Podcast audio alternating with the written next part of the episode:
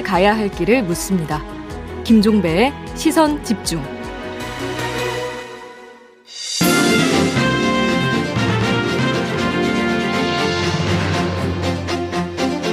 네, 매주 목요일에 만나는 슬기로울 정치 생활 시간입니다. 더불어민주당의 윤건영 의원 모셨습니다. 어서 오세요.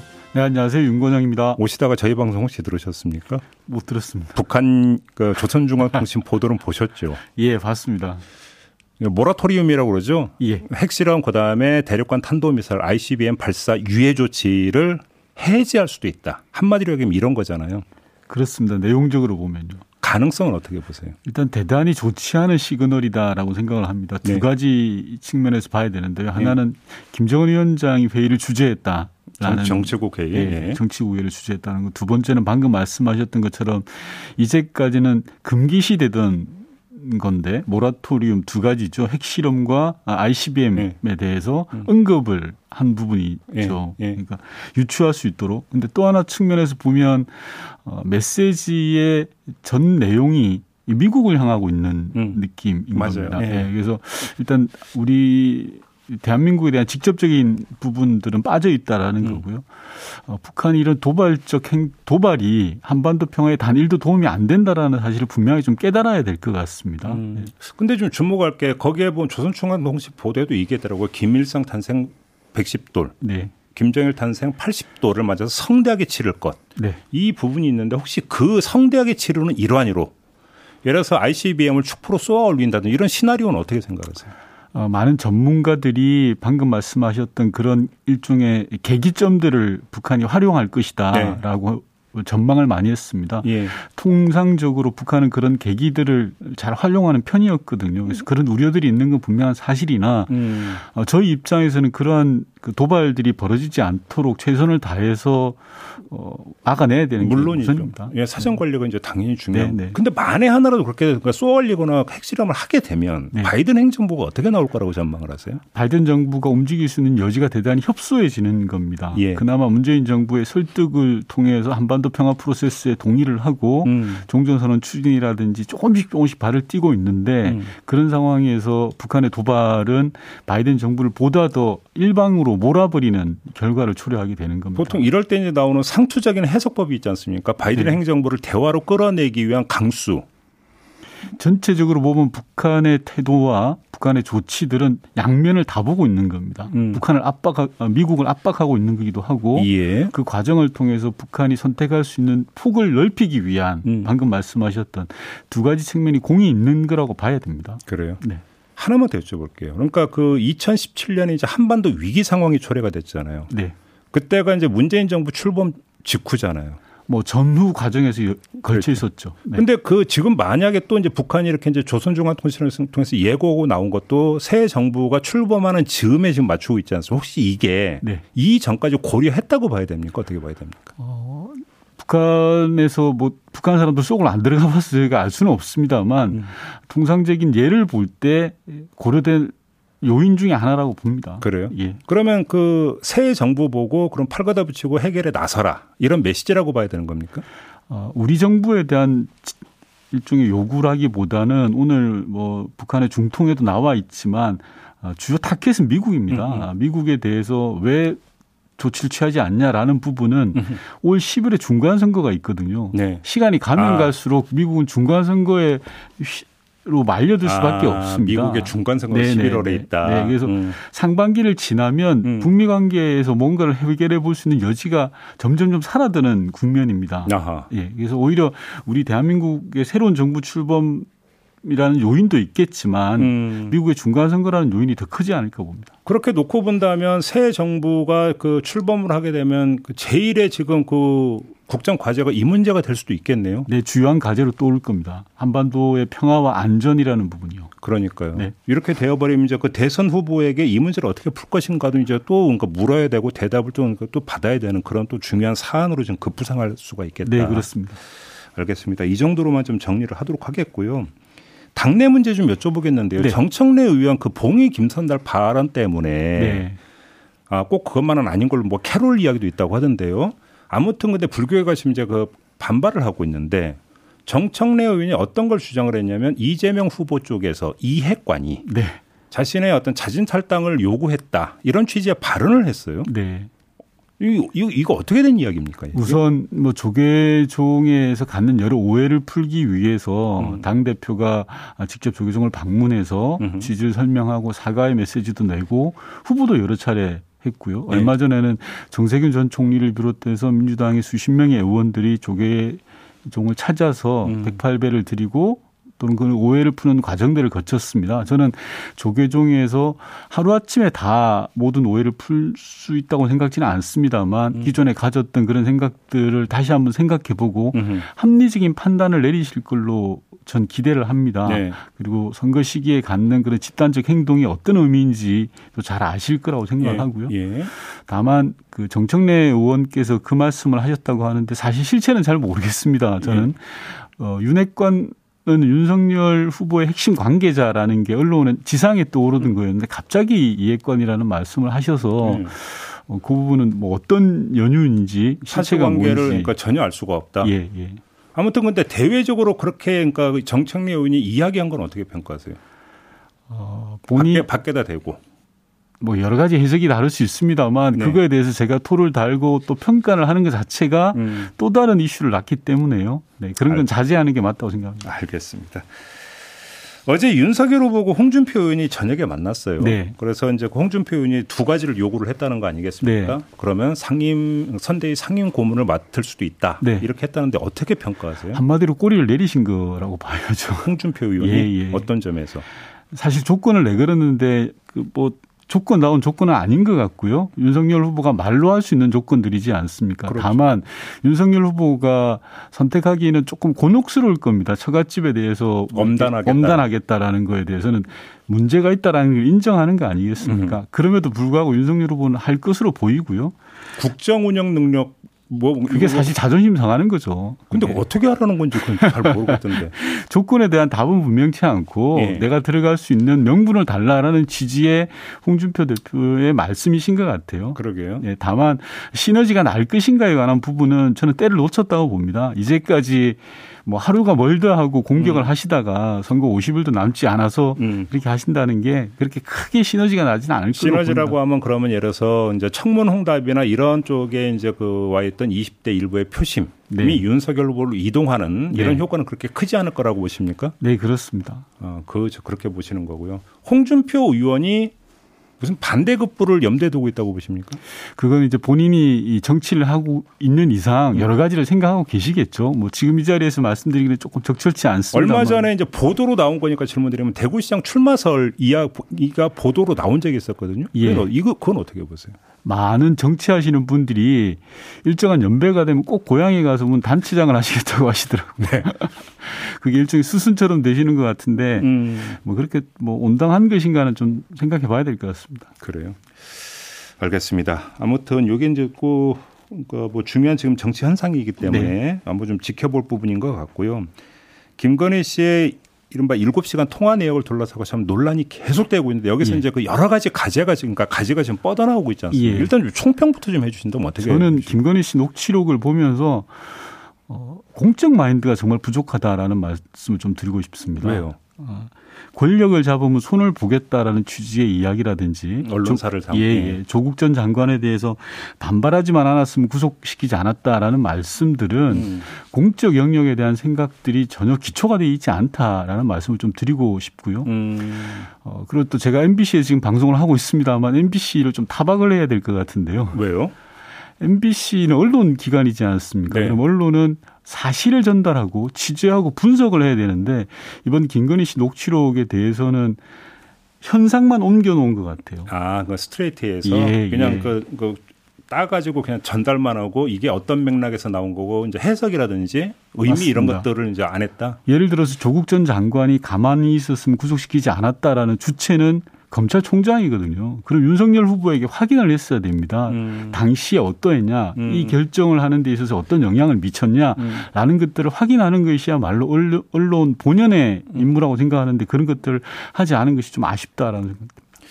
좀 이건 그 스트레이트가 공개했던 발언 내용을 하나하나 짚자면 뭐 시간이 너무 짧아가지고. 네. 근데 이제 요거 하나 좀 뽑아서 여쭤보고 싶은데 미투 관련 발언이 나오잖아요. 김건희 네. 씨. 근데 문재인 정부에서 만든 것처럼 그 발언을 했더니 이걸 어떻게 받아들이세요? 전혀 뭐 이게 대꾸할 가치도 없다라는 생각이 들고요. 네. 그러니까 앞서 말씀드린 공적 마인드가 없다라는 표현 속에 저는 다 함축적으로 담고 있다고 생각하는데 음. 어떻게 그런 생각을 하시는지 잘 이해가 안 됩니다. 건진법사 이야기가 좀 계속 나오고 있잖아요. 예. 이건 어떻게 평가하세요?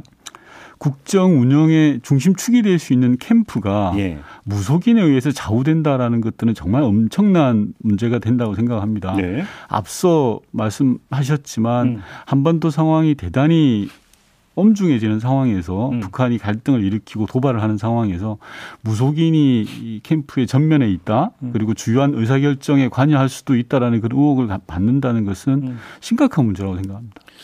근데 뭐 이제 뭐그 윤석열 후보 쪽에서는 뭐 이게 이제 그 정식으로 결합해서 활동한 게 아니라 몇 번 들렀을 뿐이다. 네. 이, 이 주장이잖아요. 아, 그런데 그 부분도 저는 조금 좀 구질구질한 것 같습니다. 처음에 윤석열 후보는 모르는 관계다라고 이야기를 하셨거든요. 그러다가 얼마 지나지 않아서 누군가의 소개로 만났다고 하시고 음. 어제 언론 보도에 따르면 어, 양쪽의 관계가 대단히 밀접한 걸로 나타나지 않습니까? 그러니까 김건희 씨가 운영했던 코바나 큰- 그 기획사에 아주 오래전부터 일을 했고 여러 가지 정황들이 나타나고 있어서 음.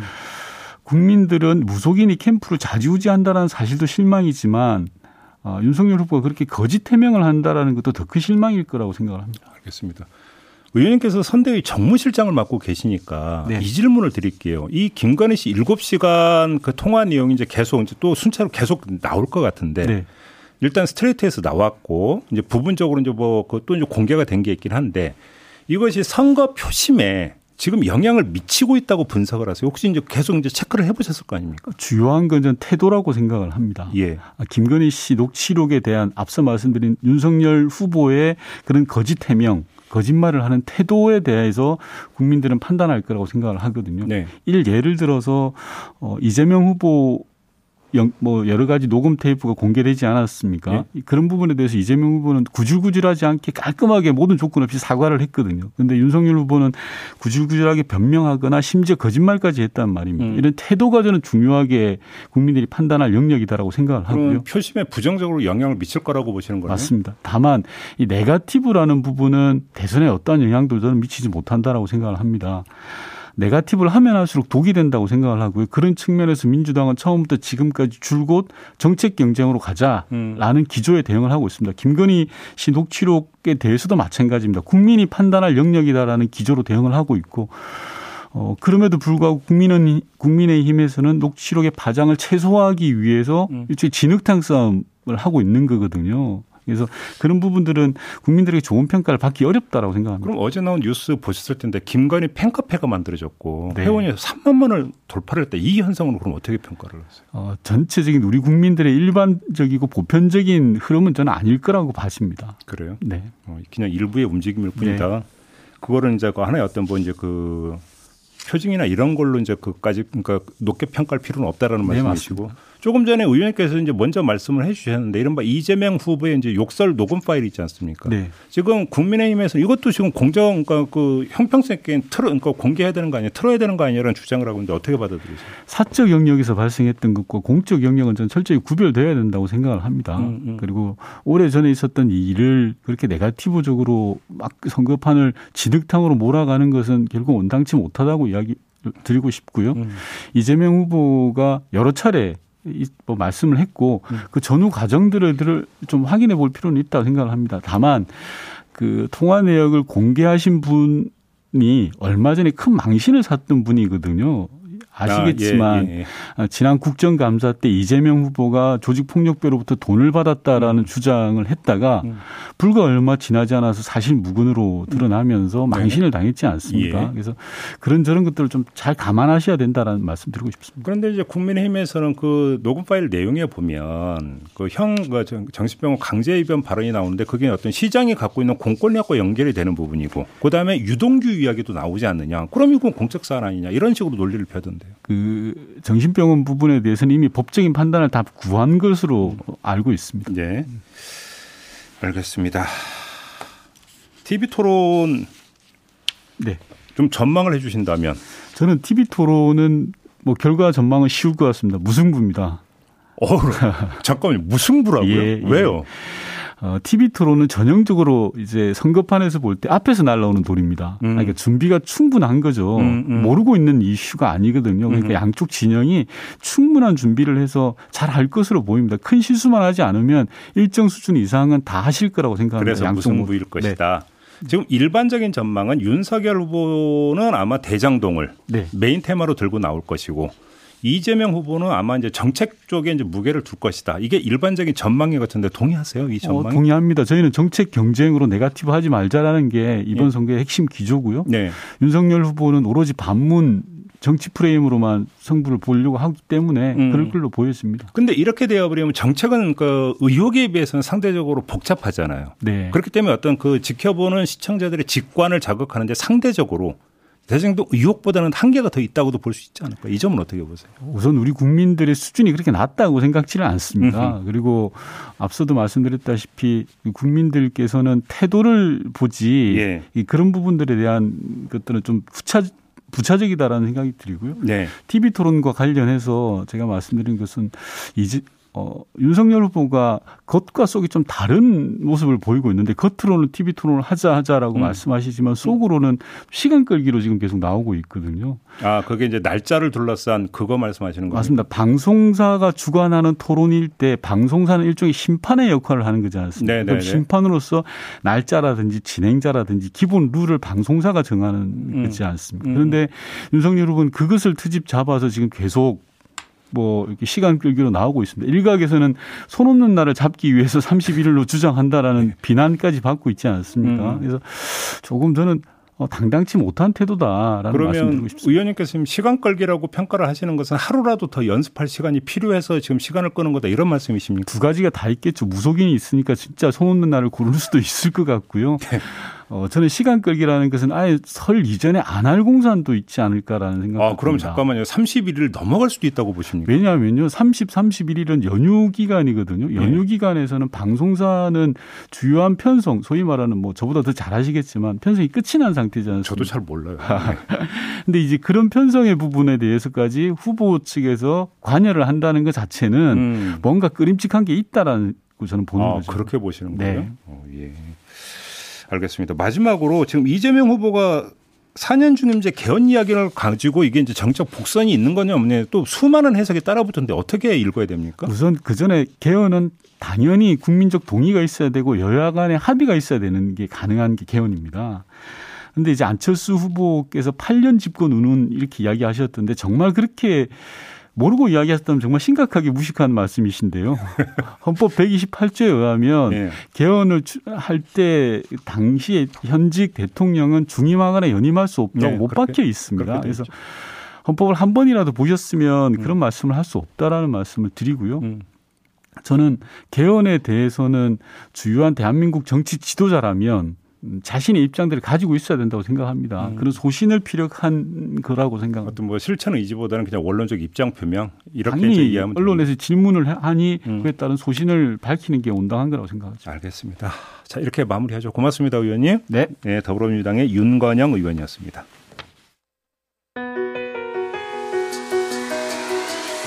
날카롭게 묻고 객관적으로 묻고 한 번 더 묻습니다. 김종배의 시선 집중.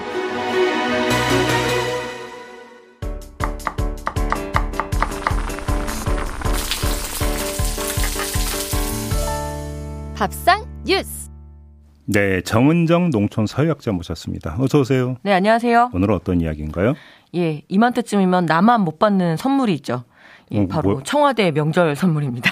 아, 뭐 나만이 아니죠? 예, 네. 많이들 못 받으시는데요. 예, 그래서 오늘 명절 맞이해서 음. 이제 설날마다 이 주목받는 청와대 명절 선물 이야기를 좀 해볼까 합니다. 음, 네. 그래요? 어, 명절 이야기, 명절 선물 이야기. 예. 그러니까 지금 못 받으신 거죠? 나만 못 받았다는 얘기는? 아, 그렇죠. 제가 뭐 그걸 받을 리가 있나요? 그래도 구경은 많이 해봤습니다. 왜냐하면 오, 음. 요즘 워낙 unboxing 그런 컨텐츠도 있고. 아, 뭐 유튜브 예. 보면 진짜 unboxing으로 많이 예. 돼요. 예. 그 종종 농민들에게도 이 그 선물이 지급이 돼요. 그래서 음. 구경을 좀 해봤는데요. 음. 막상 또 이렇게 현 정권을 지지를 하든 아니든 이 음. 청와대 로고와 이 대통령 내외의 그 사인이 있는 선물이 음. 들어오면 음. 동네에 굉장히 좋은 구경거리이자 또 이렇게 자랑거리가 되거든요. 예. 혹시라도 이제 그 자제분들이 이 선물을 받게 되면 이제 부모님들은 이거를 들고 이제 그냥 이렇게 좀 보이려고 하는 그런 것도 있고요. 제이비는 한번 받아보신 적 있으신지?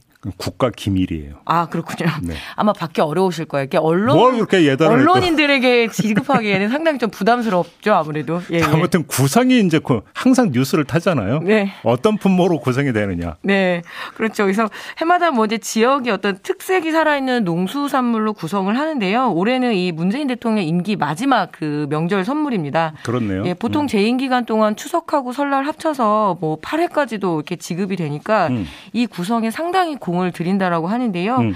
예, 18일 청와대에 따르면 올해 설 선물은 김포의 문배주 그리고 또는 꿀을 지급합니다. 그러니까 종교시설이나 복지기관에는 아. 꿀을 대신 넣는다고 음, 음 하네요. 음, 음, 그리고 전남 광양의 매실청 그리고 이제 그 경북 문경의 오미자청 오호. 그리고 충남 부여의 밤 이렇게 지역 특산물로 구성이 되었는데요. 예. 어, 뭐 아무래도 이제 그 지난 추석에는 보니까 음. 충주의 청명주하고 팔도살을 구성을 했어요. 그러니까 팔도살이니까 이제 강원도 경기도살을 합치고 오. 전남 전북살을 합치고 네. 그리고 그 경남 경북살을 합쳐서 이렇게 좀 스토리를 가져가려고 하는 구성품들을 만드는데 상당히 음. 공을 들인다라고 하더라고요. 네. 문배주는 많이 들어봤는데 아직도 마신 적이 없고. 아, 예. 청명주는 처음 들어보고. 예, 충주 사람인 저도 처음 들어봤습니다. 음. 그래서 이 부분이 되게 중요한 것 같아요. 음. 아무래도 이 청와대 선물로 구성이 되면 아, 그게 뭐야? 이러면서 좀 일반 판매율도 좀 올라가고요. 어허, 그렇죠. 예, 그럴 수 저만 해도 음. 충주 사람인 청명주 처음 음. 들었었거든요. 음, 음. 그래서 이제 그 지역 균형이라는 관점에서 이 전국 팔도의 농수산물을 잘 배치를 하고요. 그렇죠. 그럴 수밖에 없죠. 예, 또 네. 보관의 문제라든가 또 포장의 문제 그리고 또 그 배송하는 동안 깨지거나 또 상해서도 안 되거든요. 음. 그리고 또 가격도 맞춰야 되죠. 이게 김영란법이 아, 온전하기 때문에 그렇죠, 그렇죠. 예, 가격도 맞춰야 돼서 상당히 고민을 해서 구성을 한다고 하는데요. 네. 어, 최근에는 그 포장까지도 신경을 많이 씁니다. 2019년에 뭐 환경운동 단체에서 이 선물의 과대 포장 문제를 지적을 했거든요. 아, 그런 적이 있었나요? 예, 네. 그래서 또 난리가 났죠. 아니 왜 음. 받아놓고 딴소리 하느냐? 우리는 못 받았는데 받은 거 뭐. 그래서 상당히 논란이 좀 있었는데 네. 어쨌든 중요한 지적이긴 했습니다. 그래서 음. 최근에는 어떤 포장 패키지를 이렇게 친환경 오. 패키지로 이렇게 오. 구성을 하느냐고 또 그것까지도 신경을 쓰고요. 뭐 또 실제로 지역의 언론에서는 우리 지역의 특산물이 선 정되었다 하면은 메인 뉴스에 걸립니다. 오. 그렇죠. 지역 그렇죠, 지역 입장에서는 그렇죠. 좀 사활이 걸리는 음. 차원이다 보니까 음. 또 홍보 포인트도 되고 쇼핑몰에서는 이렇게 청와대 선물에 선정되었으면 청와대 한과 이런 식으로 이렇게 그 홍보 포인트를 삼거든요. 아 진짜 그 구성품에 들어가면 네. 그건 좀 그래 많이 팔리겠네요. 네, 그렇죠. 그래서 음. 지역에서는 상당히 큰 관심사이기도 해서 음. 행보가 그래서 좀 조심스럽습니다. 너무 쏠려서도 안 되고 그럴게요? 또 가격도 맞추고 하다 보니까 음. 이거 준비하는 데만 한 몇 달씩 걸린다고 하더라고요. 누가 받을까요? 예, 아무래도 뭐 이 재임 기간 중에 코로나 19가 거의 오늘 만 2년째잖아요. 음. 그렇다 보니까 코로나 바이러스 대응을 하고 있는 의료진들하고 이제 방역 그 하시는 분들한테 그럼, 좀 야. 많이 갔고요. 네, 그 맞아요. 예. 예, 그리고 사회적 어떤 취약계층 그리고 사회복지 복무자들 유, 국가 유공자에서 한번 음. 15,000명 정도 간다는데요. 음. 어, 때에 따라서는 그 당시에 좀 이슈가 되는 사안에 이렇게 지급이 되기도 합니다. 음. 그래서 포항 대지진이 나고 음. 좀 상심이 컸던 주민들에게도 지급이 되기도 하고요. 아무래도 이 상징성을 갖는 사람들에게 선물이 가다 보니까 대다수 국민들에게는 좀 그림의 떡이죠. 예. 아무튼 근데 이제 청와대 선물에 그러니까 그 나올 때마다 이슈가 되는 현상은 어떻게 평가하세요? 아, 이게 뭐 누구한테 갔느냐 안 갔느냐뿐만 아니라 또 이 선물 세트가 중고 판매에도 올라오거든요. 아 진짜? 예, 사, 구하겠다. 그리고 고가에 매입 매입도 하고 막 이러는데요. 오. 어, 그러니까 항상 이슈의 좀 중심에 서 있는 거죠. 근데 음. 이 명절 때마다 이 죽지도 않고 오는 각설이처럼 예, 그 명절 물가 기사 있잖아요. 이제 네. 기자님들 아마 지금 또 그 전통시장 가서 또 장 보고 얼마나 올랐다. 뭐 그리고 또 주부들 인 인터뷰하고 이런 뻔한 달력 기사의 일환이기도 한데요. 네, 그러니까 어쨌든 계절 타고 뭔가 계절 네. 그때마다 항상 나오는 그렇죠. 달력 기사의 성격도 있지만 음. 또 이게 지역에서는 굉장히 중요한 이슈로 다룰 수 있기 때문에 음. 연성화된 소재기는 하지만 또 누가 다 뭐라고 하지도 않고 음. 또 콘텐츠로는 이제 unboxing 콘텐츠로는 상당한 인기입니다. 그래서 그런 부분들이 좀 있고요. 음. 뭐 시즌 콘텐츠기는 하지만 그래도 이렇게 전국 팔도에 독특한 먹거리가 있구나 음. 이 정도로 이해하고 넘어가시는 것도 좋을 것 같습니다. 그러니까 또 예. 팔도 특산물 또 뭐 홍보 효과도 있으니까. 예, 그렇죠. 또 국내 농업을 어떤 그렇게요? 지지한 다라는 의미도 있으니까요. 그러게요. 알겠습니다. 자, 이렇게 마무리하죠. 정은정 농촌 사회학자와 함께 했습니다. 고맙습니다. 네, 감사합니다. 네, 김종배의 시선 집중 2부 이렇게 마무리하고 8시 3부로 이어가겠습니다. 잠시만요.